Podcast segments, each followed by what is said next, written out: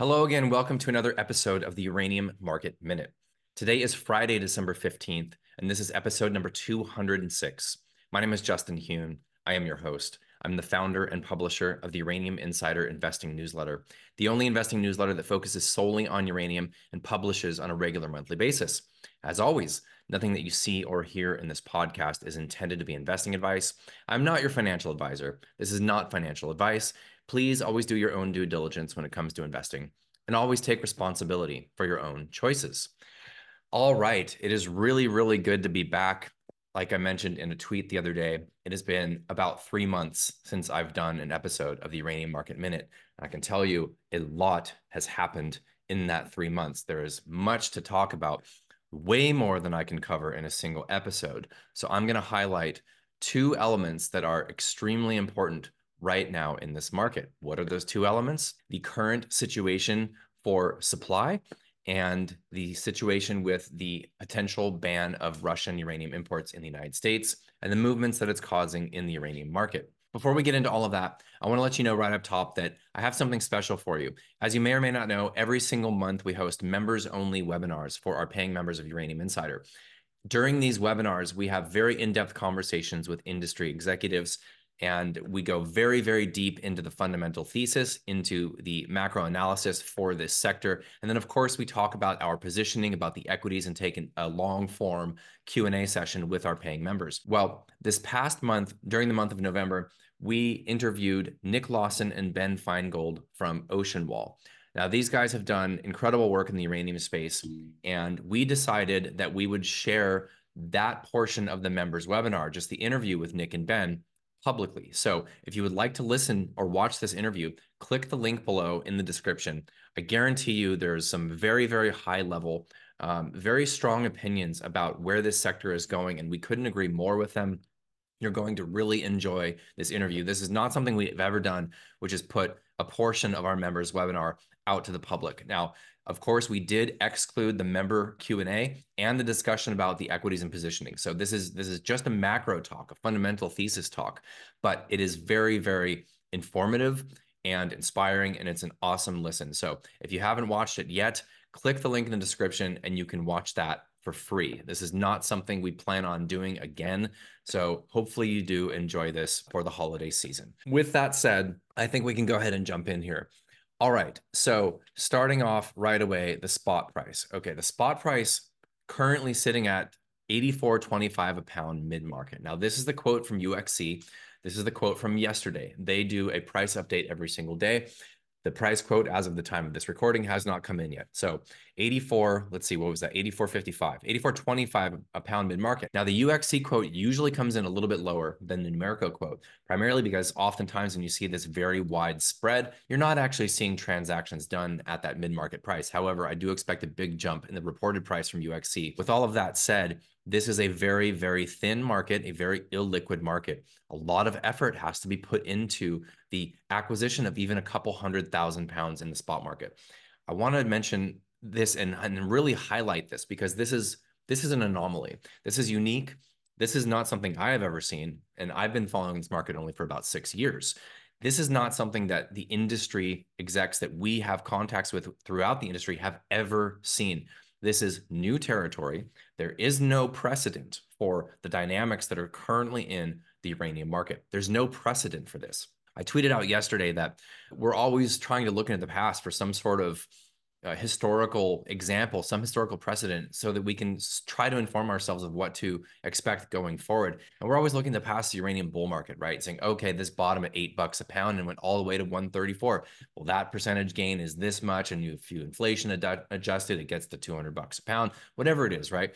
We're trying to look to the past and try to gain some insight into what can we expect going forward in this bull market? Well, things are so different right now that it's very difficult to even say what we can realistically expect. In the previous bull market, we actually never had a supply deficit. We had a relatively balanced supply environment. Now, at the start of that bull market, we did have relatively low commercial inventories, similar levels that we have right now globally on average. And we did have the Chinese building a lot. We did have a scare about supply with the cigar and uh, McArthur mine floods, primarily the cigar flood that really kicked off some concern in the market, but we never actually had a structural deficit. That is very different than right now. Right now, currently, this year alone, we've got somewhere between a 30 and 40 million pound deficit just for 2023. That comes in a little bit next year with hopefully more production from McArthur and Cigar, with Paladins and Langer Heinrich with their first pounds from the restart of that mine, a little bit of supply here and there. And I'm going to discuss that a little bit more in just a moment. But we have a very, very tight supply situation. We don't really see where that relief is going to come from. So, the last episode that I did, I believe I, I, titled it, There is No Relief Valve.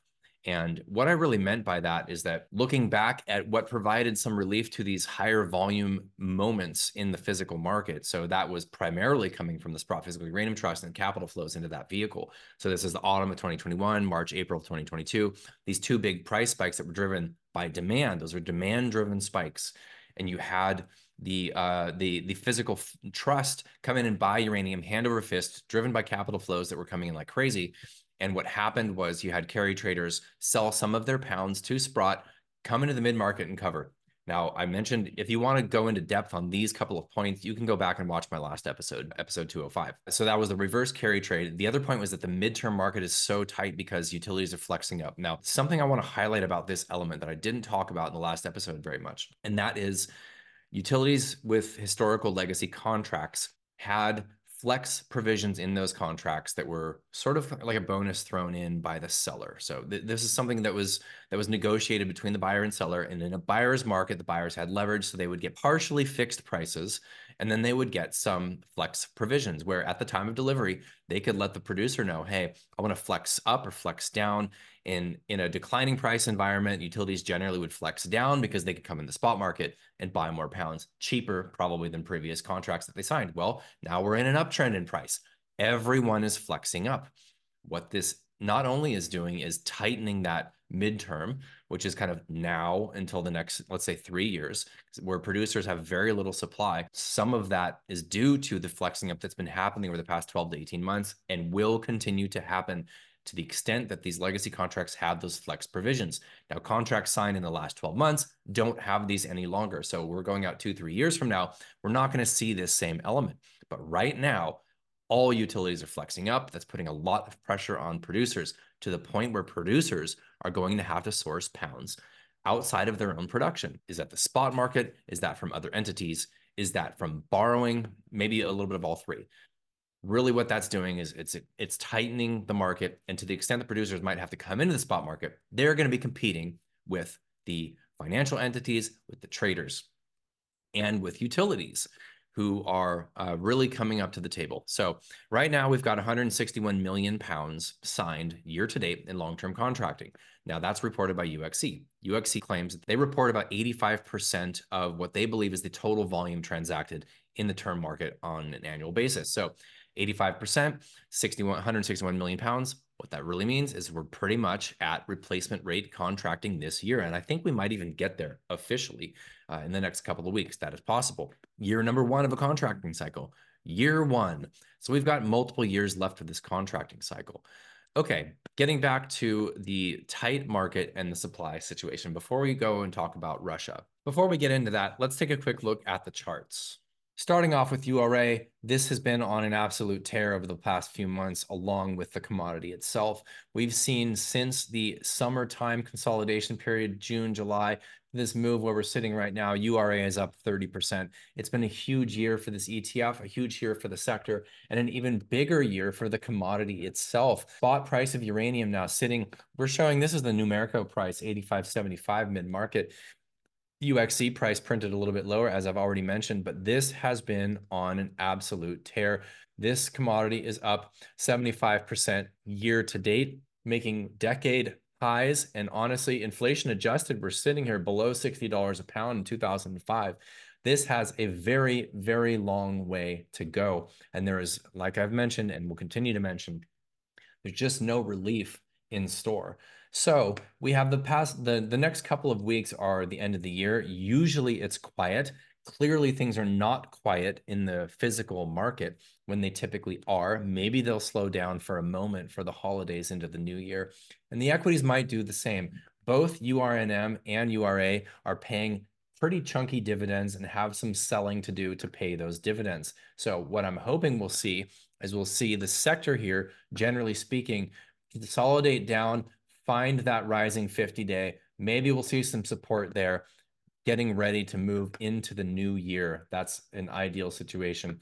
Cameco, of course, has been on a massive run this year, one of the leading stocks in the space, along with the Sprott Physical Uranium Trust, which is tracking the commodity that is up 75% on the year absolutely huge. Cameco also, I would not be surprised to see this consolidate down right along where we saw some previous resistance a couple of months back. And that would pretty much align with that rising 50 day. I would not be surprised to see that kind of move. URA compared to the S&P in somewhat of a bull pennant type pattern here. We've got this uh, pennant here that we're working on. That's a really crude drawing, but you get the idea. Consolidating period here. I do think that in time, this is going to break out to the upside, whether that's through the sector uh, running hard or the S&P pulling back, one of the two or both. And we're going to see this shoot up and break to the upside. Generally speaking, these patterns mostly break out in the direction of the trend and the moving averages will tell you the direction of that trend. Yes, the 20 day is moving down, but we are well above a rising 200 day. So the broader trend is clearly up needs a little bit of work on the RSI for this to turn back bullish. Maybe we have a little bit of backing and filling here. Maybe we actually see it pull down and have a false breakdown below this pennant, but this is going to break to the upside at some point. Like I mentioned, SPUT just been a monster, monster year for the Sprott Physical Uranium Trust. Even though they haven't done a lot of buying, they purchased, I think it was 600,000 pounds in November and three or 400,000 pounds in October. So they've been in the market a little bit, but not much. And honestly, we don't need them to buy another pound. They have done the heavy lifting that they needed to do, uh, cleaning out the above ground mobile inventory during those two periods of, of um, major capital flows, late 2021, early 2022. And now they nibble a little bit here, a little bit there, and maybe they put a little bit of a floor in the spot market. When capital does flow into this vehicle and they approach NAV, the market starts to react to that. We actually see traders coming in and buying uranium in expectation that SPUT will be doing the same in the near term if capital starts to flow. Regardless, this chart is certainly quite a bit extended, but it's not extreme overextended. We're not even 2x the 200 day, not even close to it. So this has a long ways to go before it gets into extreme kind of overbought scenario. And either way, charting this is fun because it's so gorgeous, but it's kind of pointless. This is a commodity that's being utilized for an end user a nuclear power plant operator. This is not something that's being traded on technicals. This is a physical market but the chart is pretty, you know, you have to admit that. URA compared to the metal itself. Wow, this has certainly underperformed compared to the spot price, and miners are cheap, incredibly, incredibly cheap compared to the commodity. They are almost as cheap as the March 2020 crash in COVID, almost that cheap. That is how cheap they are compared to the metal. URNM compared to the spot price of uranium looks a little bit different and possibly is actually even a little bit more quote unquote accurate. Why? Because URNM is 100% pure play uranium miners. So this guy is sitting right at key support. It was resistance a couple of times before the bull market took off, and now it's sitting right at long-term support. We've had support over multiple instances. I think this is probably marking quote unquote the bottom, maybe a little bit down here and retest kind of these lows. That might be possible. A lot of work for this thing to actually turn bullish, but this is a ratioed chart. What does that mean? That means we could see this chart go just like this, horizontal sideways, and we will be very, very pleased with our investments because the commodity is going to continue to move higher. With that said, I do think that we see this bottom out somewhere in this range, and we will see the miners play catch up and actually end up outperforming the metal in this next leg of the market. That's what I'm predicting. That's obviously what I'm hoping for, being primarily positioned in miners as well. Let's flesh this point out. We have an extremely, extremely thin spot market. Like I mentioned, 100,000 pounds purchased is moving the price. This hasn't happened before, just so you know. This is unique. And what is going to make this go away? What is going to be the liquidity that that balances this market and how soon will that come out? That's really what we need to calculate, right? So you want to look at that supply and demand dynamic just like any commodity investment. That's the core thesis. How much is being produced? How much is being consumed? How much will be produced in the next few years? How much will be consumed in the next few years? That will tell you roughly the trajectory of the price. Oversupplied market, price goes down. Undersupplied market, price goes up we expect the market to stay undersupplied. And there's some variables within this calculation that are impossible to predict, but are there. One of those is financial buying, how much of that will happen. Two is how much will inventories be restocked by utilities? How much will they voluntarily buy in excess of their run rate? Those two things we don't know. And they will put more pressure on the demand side. Supply side is actually easier to forecast. You know who's producing now. You know for the most part, how much they're producing. And then you can gauge and make conservative estimates on what's going to come online. Okay. So we have a very, very tight midterm. Producers, from what we're hearing, generally speaking, are mostly sold out of forward production for the next three to four years. And then it starts to open up a little bit as we go out into the end of the decade, 2030s, mid 2030s, we're looking good to go. That's, you know, 10 years away. For the next three to four years, there is a problem what supply can come online. Okay. First of all, we can start by looking at Paladin, Langer Heinrich in Namibia. They're in the process of restarting that mine. Um, they do have some forward contracts to fulfill. They do have the Chinese with a 25% offtake, and they generally are uh, signing contracts and will sign contracts. They're not holding most of that supply back to sell into the spot market. So that's going to go into the term market they will have some production next year. I believe that will be full production in 2025. So how many pounds per year not going to China coming from Langer Heinrich? I would say probably about three and a half million pounds. Not a whole lot, but it's something. We'll take it. Okay, what else? Global Atomics Dasa. This is a high grade mine in Niger. It is in relatively advanced stages of development, although they do need to raise more money to finish that development. This is estimated to be three, three to five million pounds a year, depending on which direction they go in terms of the size of the processing facility that they need to build. There's a coup in Niger. It looks to be calming down over there, which is great for the company. But this certainly was delayed by this situation this year. And I think 2025 production is optimistic. So we've got another two and a half, probably three years maybe even longer before there's cake in a can. And that's only a few million pounds. And they also have contracts to produce into. Moving on, ISR mines in the United States, enCore Energy just started producing last month. Uh, we have Peninsula that's moving towards production. UR Energy, which, which is moving towards increasing production. Energy Fuels, which has an ISR operation that can produce relatively quickly. And Uranium Energy Corporation, which is also moving towards production. Finally, Cameco has some assets in the United States that they never talk about, but at some point uh, they probably will produce on those as well. So minimally, maybe we'll see a million pounds out of the United States in 2024 if we're lucky. Maybe 2 million to 3 in 2025. That's a little bit of supply relief, but it's not very much. And some of that is already committed. Okay, what else? Australia ISR. Boss is restarting the Honeymoon mine. They have already restarted that mine. That is ramping towards two and a half million pounds of annual production over the course of, I believe, two to three years. Maybe we'll see a million pounds out of Honeymoon next year. I think that's asking a lot. And Uranium One is the former producer at that mine and they had no luck. But the company claims that they have addressed these issues, and hopefully they will be able to produce and produce as much as they say they plan to. But also not holding my breath there no relief coming to the market from that project. That's actually for sure. Okay, what else? The Uzbeks, they are increasing production. This one is probably out of everything the most likely to happen.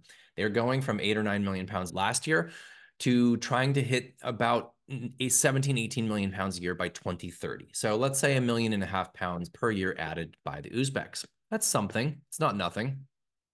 They have large offtakes with a couple of traders. Those traders typically do sell into the spot market. For some reason, so a lot of that liquidity is not there. So I don't know if these traders are signing mid to long term contracts or if the production has been inhibited. Either way, that liquidity that we generally see from traders coming from Uzbek offtakes, certainly not in the spot market. Then we go to the Kazakhs. Actually, you know what? I'm going to leave the Kazakhs for the last because there's more to talk about that. Uh, Orano, a French state owned uranium mining company, and uh, uranium uh, conversion and enrichment provider, is developing ISR projects in Mongolia. They're looking at first production late decade at at the soonest. Okay, and that's that'll be a decent amount of pounds, but not uh, not a market saving amount, and not anytime soon. Canada is the nearest term non-ISR large uh, large producing mine. So we're talking specifically here about NexGen's Arrow, potentially Fission's uh, PLS, and Denison's Phoenix. Now these are three relatively large projects. Arrow is of course a massive, massive project. They are claiming they're going to be producing uranium in 2028. This is not going to be producing by that time, in my personal opinion. Will it be a mine? Absolutely. It's gigantic. It's high grade. It absolutely will be a mine, but not anytime soon. There are challenges for the companies that are already producing in that area. Hint in labor, in supply chains. There's major problems in skilled labor in this sector and still big problems with supply chains. Items that usually take days are taking weeks or months if they get them at all. And the price is two, three, four X of what it was two years ago. That's the reality of mining. And this is in Canada. So no near-term relief coming from Canada to this market. I mean, we're talking five years, and if we're lucky, in five years we'll have we'll have production uh, coming out of Canada, new production from new mines. Now, once Arrow and Phoenix and potentially PLS are producing, let's say 2030 and beyond, then we have a better supply environment though a lot of that production is coming in when we're going to see decline rates really hit the existing mines, especially Cigar. In fact, I think we're already hearing of early stages of that. All right, Kazakhstan. This is the big one. Now, just a few months back, they guided for 2025 production that they planned to increase to 100% of their subsoil use agreement uh, production amount which is 30 and a half to 31 and a half thousand tons of uranium production on a 100% basis. So that's Kazatomprom and all of their JVs. That's 80 million pounds of uranium, roughly. Um, they're going to produce about 56 million pounds, 57 million pounds this year. In fact, they're going to miss this year and they're going to miss next year, in my opinion. That, let's see, that is a 35% increase in production um, in Kazakhstan in the next 18 months. So there's some really easy uh, ways that we can we can kind of gauge the likelihood of this happening, not just kind of prognosticating here, but actually looking at their, at their capex. They are having challenges um, with importing sulfuric acid. They are building their own sulfuric acid plant, but I believe that's not online until 2026. That will help when it is online. But that is one constraint. The other constraint is decline rates and the fact that they've gone after their best deposits first, just like all miners do. Uh, and within even the individual deposits, you go for the nose, the, the highest grade portion of that deposit first. Kazakhstan has decline rates like everyone else. The production increasing coming from Kazakhstan is coming primarily from two large new mines. That's the Budenovskoye 6 and 7, which is the joint venture with Rosatom, and the uh, South Tortkuduk, which is a joint venture with Orano. Uh, so these two big mines are where most of that production increase is going to come from. So obviously, Kazatomprom going to sell the majority of the uranium to China. All of the uranium from the joint venture with Russia, that's staying in Russia. They have a huge export book and they're buyers in the market right now. They're essentially short uranium. But one thing that you can look at is the capex. What is the spend? Because there is a clear delay from the capex spend to production. CapEx spend is the well field development, the actual drilling out of these wells, the lining of the wells, the establishment of the of the pumps, et cetera, et cetera. And that takes time. So from that first well drilled within a new expansion into a deposit, a new deposit or, the, or an existing deposit, that new well drilled, production from that series of wells is about 12 months after that first well is drilled. You have to drill out the series of wells, establish the well field. You have to inject and impregnate the ore body with the lixiviant, the sulfuric acid. That has to interact with the uranium and then it's extracted. And that happens about 12 months after the first well is drilled. It peaks between 12 and 18 months and then it declines very quickly from there. So they have to constantly drill, constantly drill. And they don't drill in December, January, February very much at all because of the weather conditions. So if you look at their capex, if you see a big jump in capex, you know there's going to be a jump in production about 12 months from now we're actually seeing a decline in capex. What we expect is for Kazatomprom to come to the market late January and tell the market it's unlikely they're going to hit their production targets for 2024, and that's going to call into question 2025. There is no relief coming to the market from Kazatomprom or any of their joint ventures.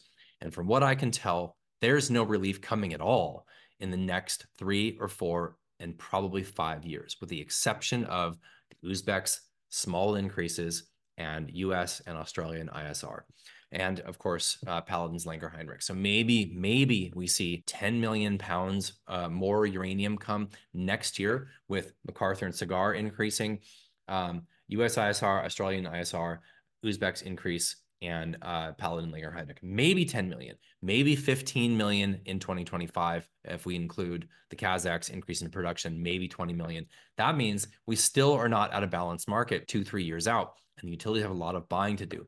That's not even to mention the rising tails assays within the new enrichment contracts. So, all things being equal, the same capacity for nuclear energy globally is going to be consuming more uranium just because the average tails assays are increasing year over year.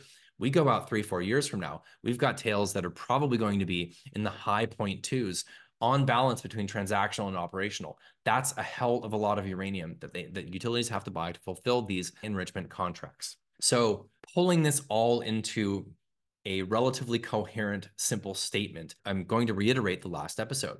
There's no supply relief in the near to midterm. It's just not there. Supply is not going to be able to respond in time.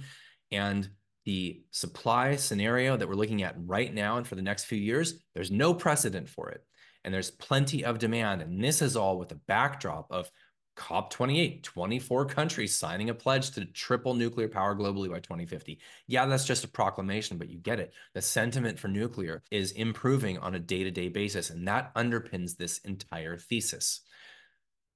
Sentiment's improving, nuclear is growing, supply is limited, demand is strong and growing there's only one thing that can happen, and that's the price has to keep going up until that price incentivizes supply to come into the market. And thus far, there's no evidence at all that we're sitting here at almost $85 a pound uranium, and the market is thinner than it's ever been, ever. So, where is that magical billion pounds that come into the market when we hit XYZ price? It's not there. Will it be there at $150 a pound uranium? Nobody knows. The only relief can maybe come from China, and that's a voluntary uh, selling of uranium into the market. Well, guess what? Chinese have been buyers this year, not sellers. So, as of now, a price that we didn't even think was possible this year, here we are, and the inventory has absolutely dried up. It's not coming to the market. The market is very illiquid. I expect very strong moves for this commodity for next year, and we're pumped to see it. Okay, let's talk a little bit about Russia before we close this off. So, the uh, the House introduced a bill, House Bill 1042. This is the Preventing Russian Uranium Imports Act, or something like that. Um, I don't know if I said that exactly correct, but you get the idea. This act is proposing to end the importing of Russian uranium 90 days from when it becomes law. This is uh, primarily, of course, trying to get the United States off of dependence on Russian uranium. It's also a political statement with this proxy war. And it has a couple of provisions within it that will not necessarily turn the screws to the utilities. The primary provision is that waivers are offered by the Secretary of Energy out to December 31st, 2027, so about four years, where if a utility cannot source uranium within the time frame that is needed and at prices that will not absolutely devastate their budget, that they could be granted a waiver from the Secretary of Energy to receive that Russian material. So it doesn't necessarily effectively actually ban that material, at least not immediately and not for four years. So for four years, there's waivers that the utilities can access. Now, it is a question on whether or not they'll be granted. Of course, they probably will be, assuming that they literally cannot find the material and that it would actually threaten their operations. A waiver will be granted for that. Okay, but four years from now, no go. This passed the House with flying colors, went on to the Senate for fast tracking through the Senate. Now, in order to not go to a standard traditional vote and be fast tracked, 100% of the 100 senators have to be on board with it. One senator, Senator Cruz from Texas, blocked it for reasons that were unrelated to the bill itself. He probably wanted to stuff something in there for his constituency, as politicians do. It is going to move forward. We believe that it is going to pass the Senate. Now, some of the Senate leaders had a caveat for them uh, voting yes on this. And that caveat was that the defense budget would be passed with funding for nuclear and funding to support utilities that might be financially harmed by the bill. It looks like that funding is there and that defense budget did pass a couple of days back. So it is almost guaranteed at this point. Nothing's guaranteed, but it's highly, highly likely the Senate will pass this. It'll get the president's signature. Now, what we are hearing a couple of days back is that the Russian enrichment company Tenex, which supposedly, according to an article from Bloomberg, giving a warning to their United States customers, US utilities, that it's possible that Russia could ban exporting uranium above like the, the Russian Federation, not Tenex themselves. But if they had orders sent down to them from on high that they can no longer export as a response to this bill passing. Of course, Rosatom came out saying that's not the case. We're not going to preemptively cut off those shipments. So that's not the case. I don't know. I don't know how this is going to play out. Now, that could be posturing, but if it were posturing, that means that they would be expecting the US utilities to have some sort of influence on getting this bill killed and not getting it passed. With all of that said, we understand that the large US utilities are actually in favor of this bill passing because they want to get off Russian uranium. They probably are covered already. And there's plenty of support and funding coming down the pike from the US federal government for supporting the nuclear fuel supply chain conversion and enrichment, especially enrichment. So that's a very good sign. Either way, regardless of how this plays out, the possibility of this passing has already caused some movement in the physical market. We've seen the spot price up about $4 since this bill was supported by a major United States nuclear advocacy organization. And the market is tightening up even further. Inventories are being held more tightly. It's just one more element into a very complex stew of supply concerns. It's just one more piece that's adding to the puzzle. And of course, if Russia does decide that they are going to respond to their material being banned with this bill, even though there's waivers, if they do decide to cut it off. Now, I don't think they will. I kind of hope that they don't actually, because the situation's dire enough without this element. But if they do, we're going to see a price spike and it's going to happen pretty fast and it's going to be pretty violent. And that's probably what would happen as soon as Russia cut off that supply, if they do. I'm not predicting that they will. I know for sure the Russian entities, Tenex and TVEL, Rosatom, they all want to be seen as reliable producers that will never break a contract. So they're not going to do it. But if the Russian Federation says, screw the US for banning us, you know, you can't fire me, I quit, and they just stop sending it, that's going to be a problem and it's going to cause a major price response. So don't know if that's going to happen, but that is possible. All right, let's wrap this all up. I hope you are well. I hope that you have a wonderful holiday season. We're right around the corner from that. Solstice is next week, which is something that I celebrate. I love to see the days start to get longer again. And we have a very exciting 2024 coming. It's it's like I said, there's no precedent for the dynamics that are in the physical market right now. There's no precedent for it. And I don't know where it's going to go, but I know it's going to go higher. That's what happens when there's no supply and the demand is increasing. And there's just no relief valve in the near term. So it should be a pretty exciting, very constructive year going forward. I hope that you have a wonderful holiday season. I hope that you have a great New Year's. Maybe I'll, I'll get another episode out before the new year. I'll do these as often as I can. I do appreciate you. Thank you for your patience. And again, if you did not already watch this webinar replay from last month's members only webinar, our interview with Nick Lawson and Ben Finegold from Ocean Wall, you're going to like it. You're going to appreciate what they share. Click the link in the description and you can watch it for free. Okay, take care, be well, and I will see you in the next episode. Cheers.